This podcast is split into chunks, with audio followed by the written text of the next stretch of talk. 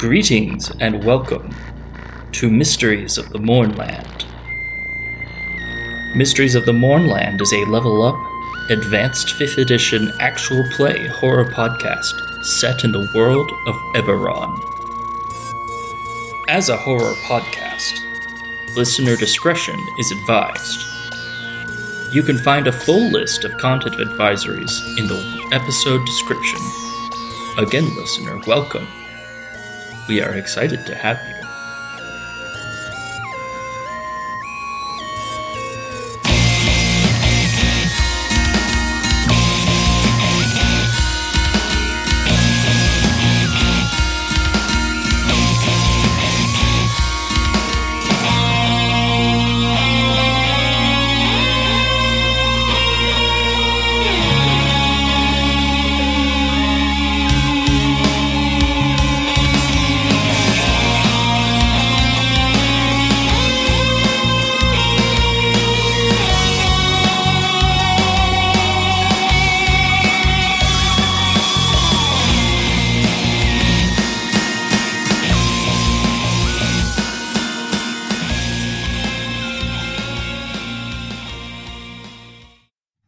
It is my esteemed pleasure to welcome you both to our recording test and to our general orientation to the podcast.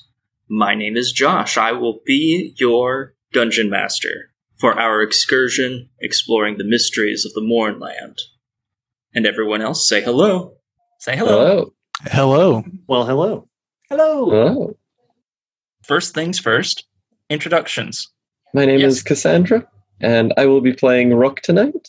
My name is Sloan, and I will be playing Van. My name is David, and I will be playing Chef.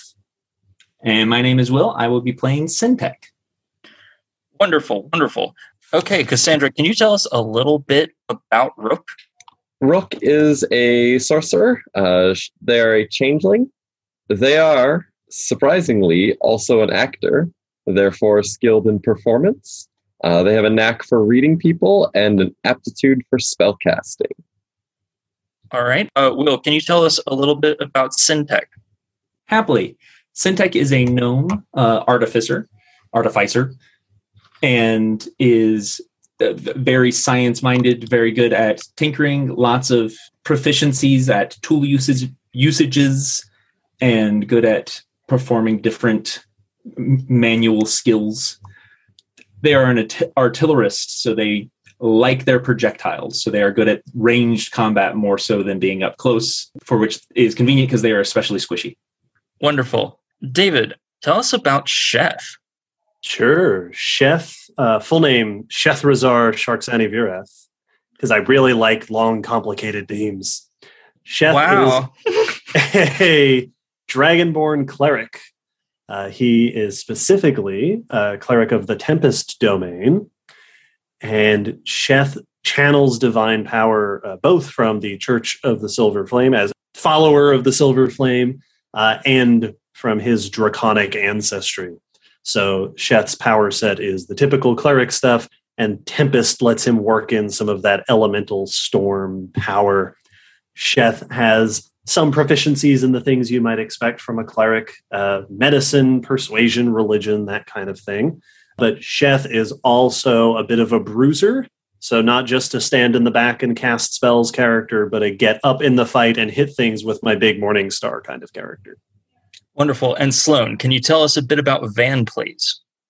Yes. Uh, so Van is short for Vanguard, and he is a uh, Warforged fighter um, using the Brute uh, archetype. Uh, essentially, he is a massive tank. He is he specializes in using a halberd on the battlefield, and he is always, uh, like his namesake, he's always at the front lines essentially and charging headfirst into battle. And uh, yeah, he essentially likes to swing a big old halberd at whatever's in front of him, and you know, hopefully leave him in a bunch of different bloody piles. All right. Like I mentioned earlier, my name is Josh. I am your dungeon master. Cassandra and I are both one of several lead designers of Advanced 5th Edition, produced by EN Publishing. It's a very ambitious project overhauling the entirety of the 5th edition rule system.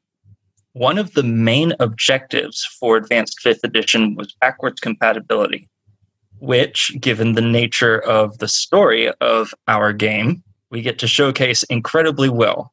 Each of the player characters are exhibiting a combination of advanced 5th edition mechanics and mechanics that you'll see in Eberron Rising from the Last War, imported directly 100% backwards compatible. Uh, Will, so you're a gnome. What culture did you put with your gnome? I went with the steam forged culture. Right. And David, what culture did you put for your Dragonborn? Dragon bound appropriately.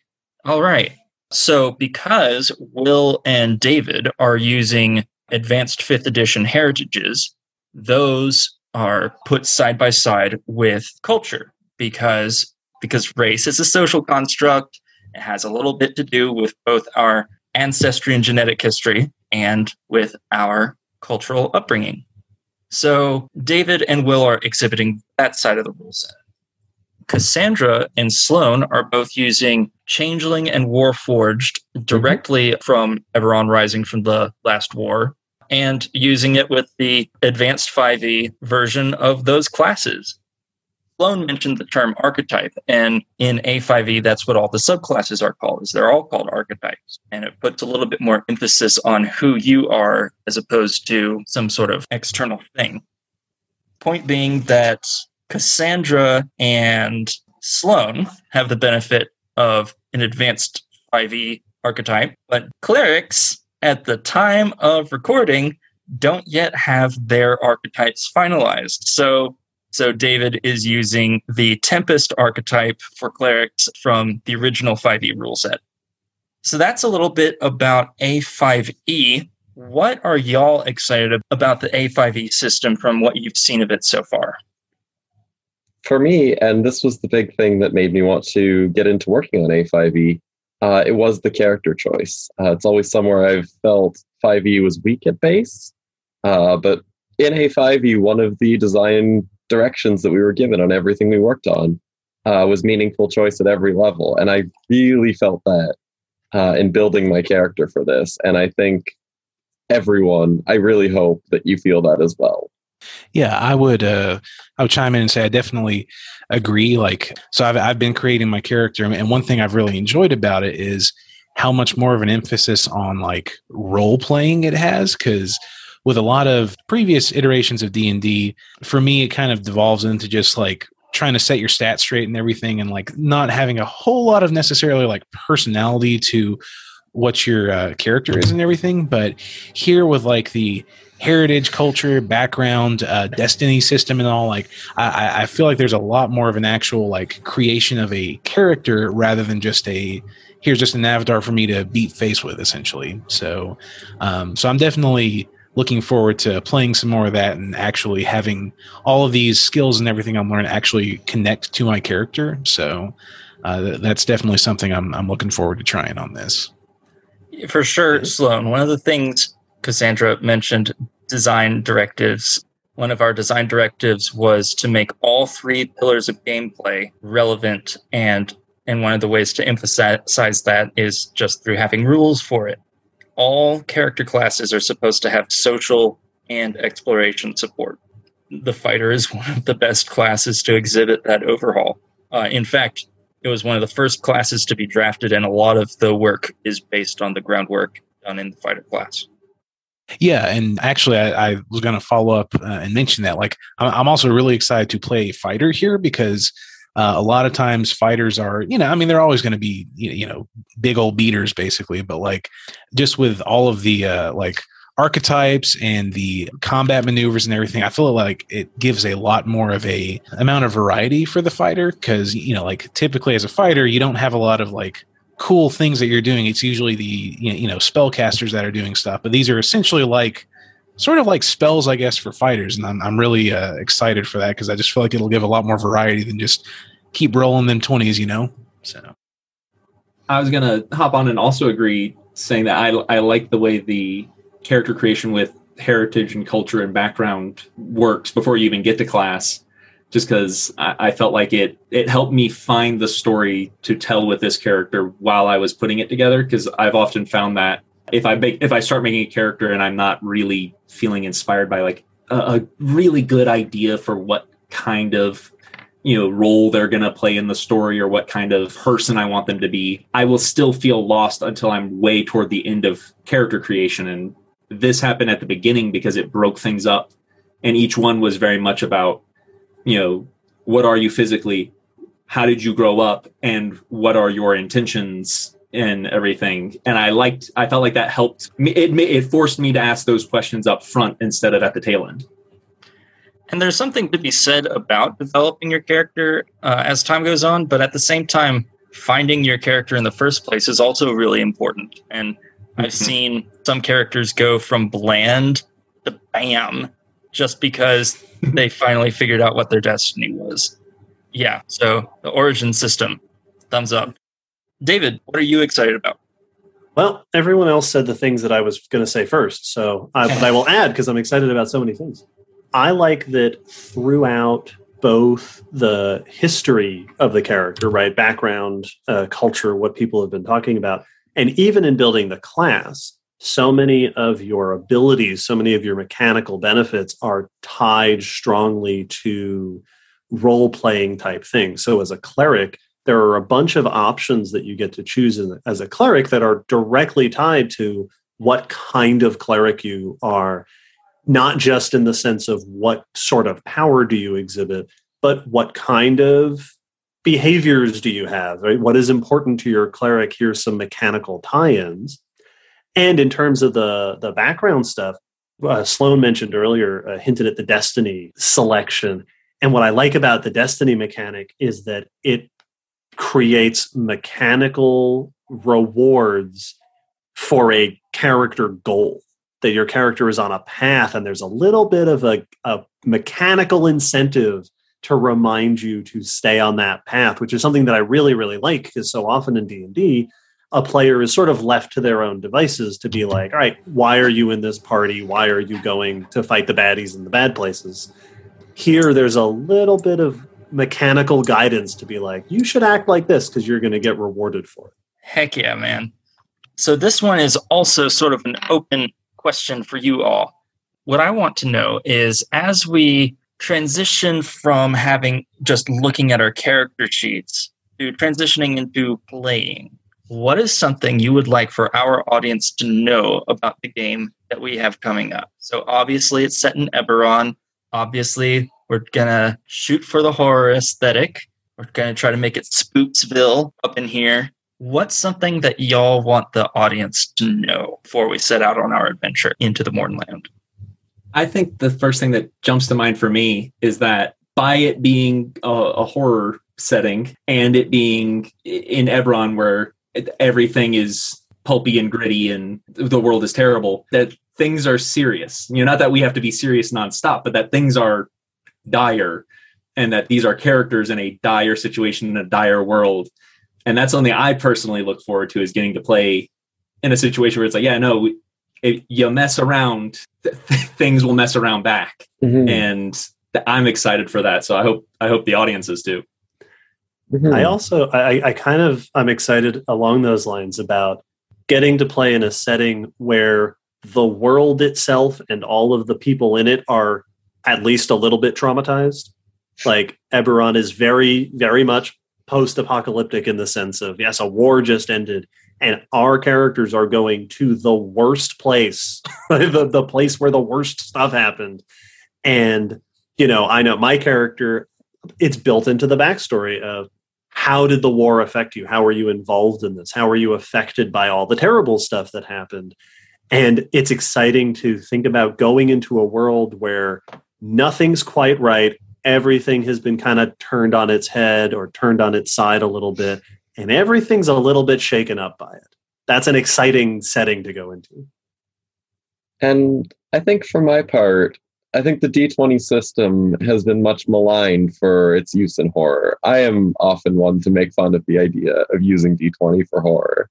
Uh, I've often said uh, all horror is great in D&D, but sooner or later somebody is going to turn into a T-Rex and I feel like, in a lot of ways, I feel like A5E might actually be a case of a 5E hack, like a D20 game that I could really see successfully delivering on horror. And I'm really curious to see how it plays with that.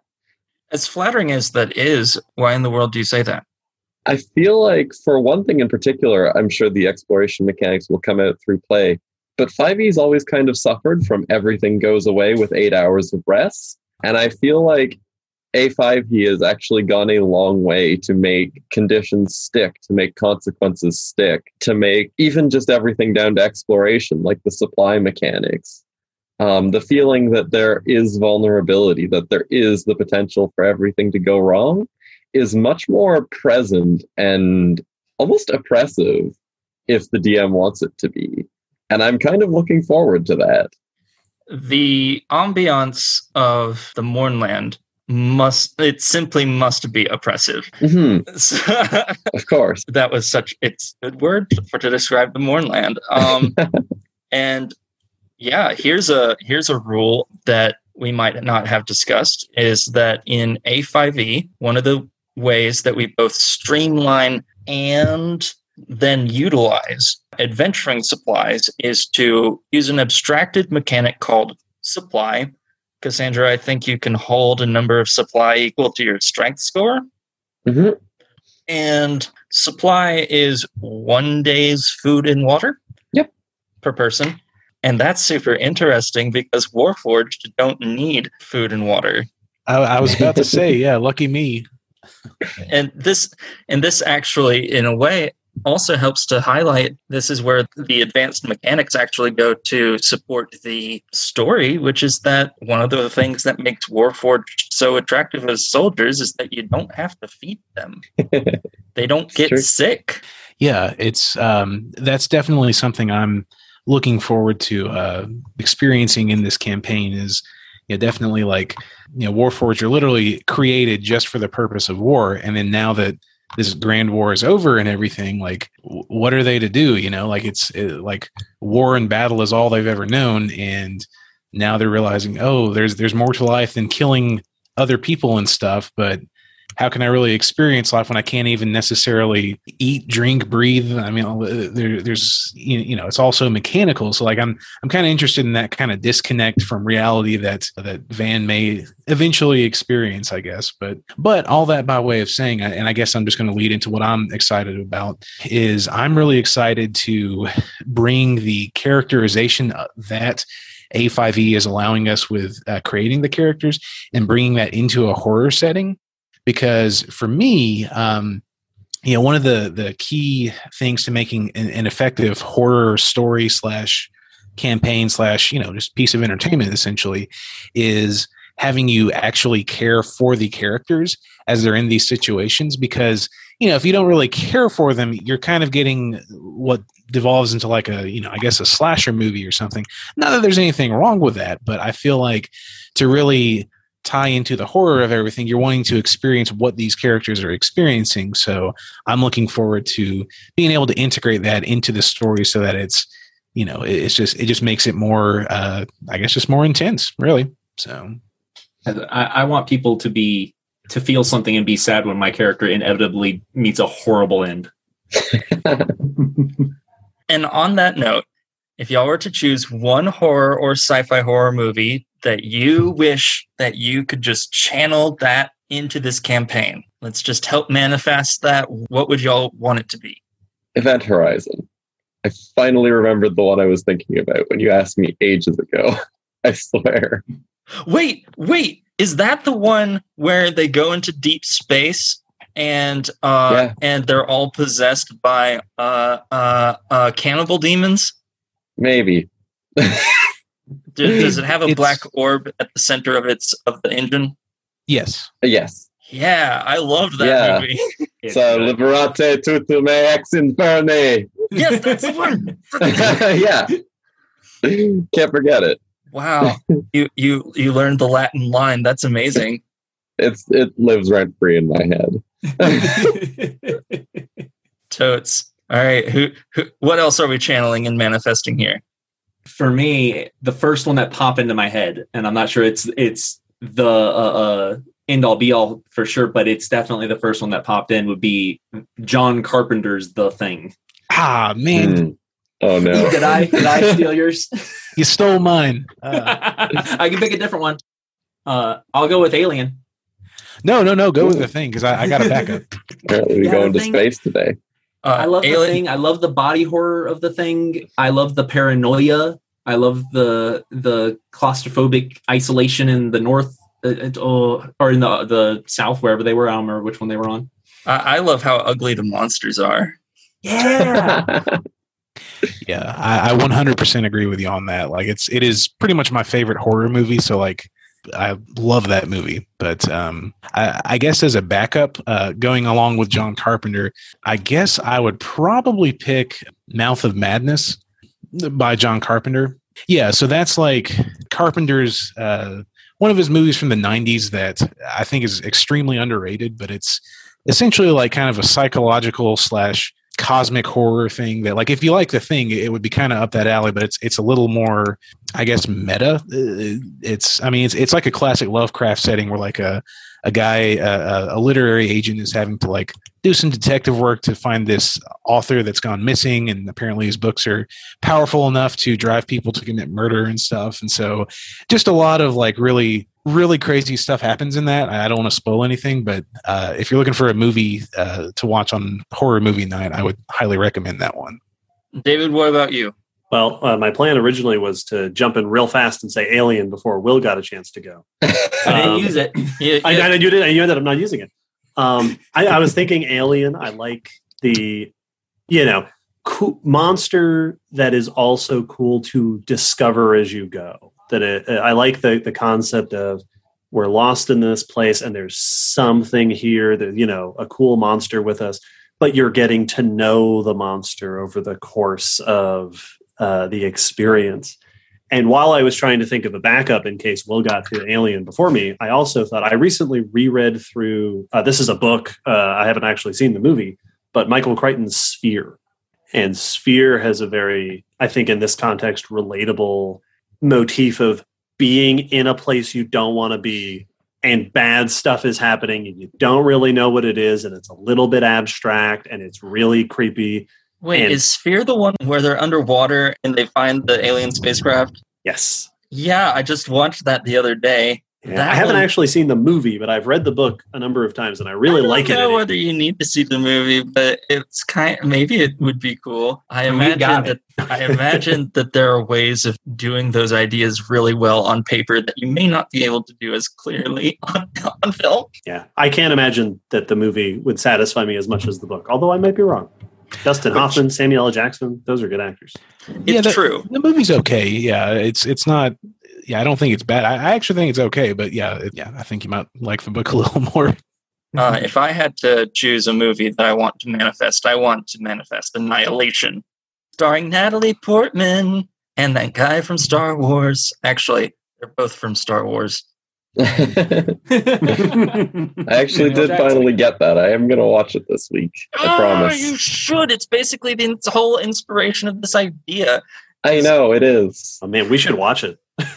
Oh yeah Oh, I, oh, there's a uh, there's a whole app for this, y'all. Uh, except we can't. Shit. Never mind. We'll make it happen. Well, We'll I'm all sorry, watch it Slim, and what report were you back. gonna say? uh, I was just agreeing with you. I, I said Annihilation's really, really well done, and that that has been one of my one of the better hor- like horror-ish movies I've uh, watched in recent years. So I'm uh, glad to see other people are, are watching it. It's so good, and like maybe it's good because I it's actual sci-fi in the sense that, as Cassandra has once so eloquently put, it holds a mirror up to the human condition, which sci-fi is supposed to do, and horror is supposed to do as well in different ways. But circling back to the issue of things that work well in certain media and not in other media, uh, is the whole um, what are those aliens called in Doctor Who where you don't remember them anymore? Uh, Oh, I was Once- just looking at them. The other day. Yeah, the ones with the really awful faces. Oh, uh, it's it's called they're called the Silence. Mm. Mm, yeah, yeah, yeah. I wish we could do this thing where it's like maybe you'd have to do it like Memento, where it's like you're actually going backwards through all these scenes that you don't remember. But yeah, I don't think that you'd be able to have a monster and then forget about it because because that's because the players are the audience and the ah. Yeah. So that's something I wish we could do.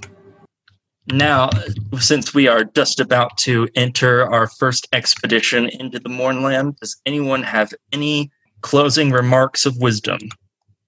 The, the first adventuring rule I ever learned don't split the party. I learned something similar, but the language it was taught to me was never go cowboy. Oh my. Will, will there be, Josh, an opportunity for one of us to ride a magical nuke down out of the sky? Uh, I will neither deny nor confirm that. I guess one one rule to keep in mind is treasure chests and stuff are typically treasure chests, but but not always. So you know, be careful.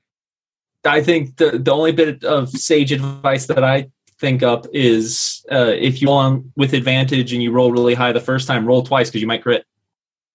So this is a tentative rule.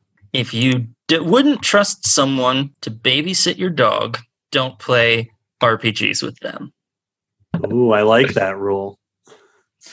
Audience, thank you so much for joining us on this introduction, and we'll see you on our first session. Bye for now. Bye. Bye. Farewell. Good night.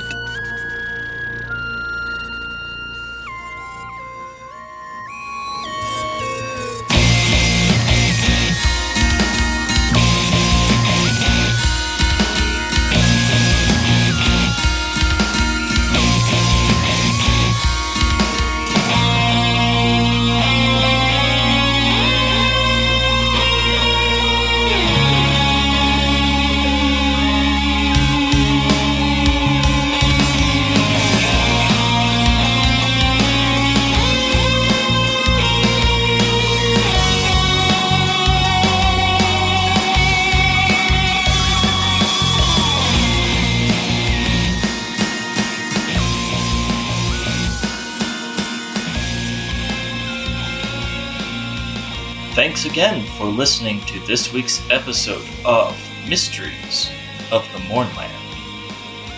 You can follow us on Facebook, Twitter, and YouTube. If you like what we do and want us to keep up the good work, check out our Patreon. There are a variety of backer levels and rewards, and patronage of any size helps us keep the podcast up and running. The song you're listening to is Collision by Derringen, which we found on ocremix.org. You can find the information on all our music in the episode description. Thanks again for listening. We hope to see you again next time.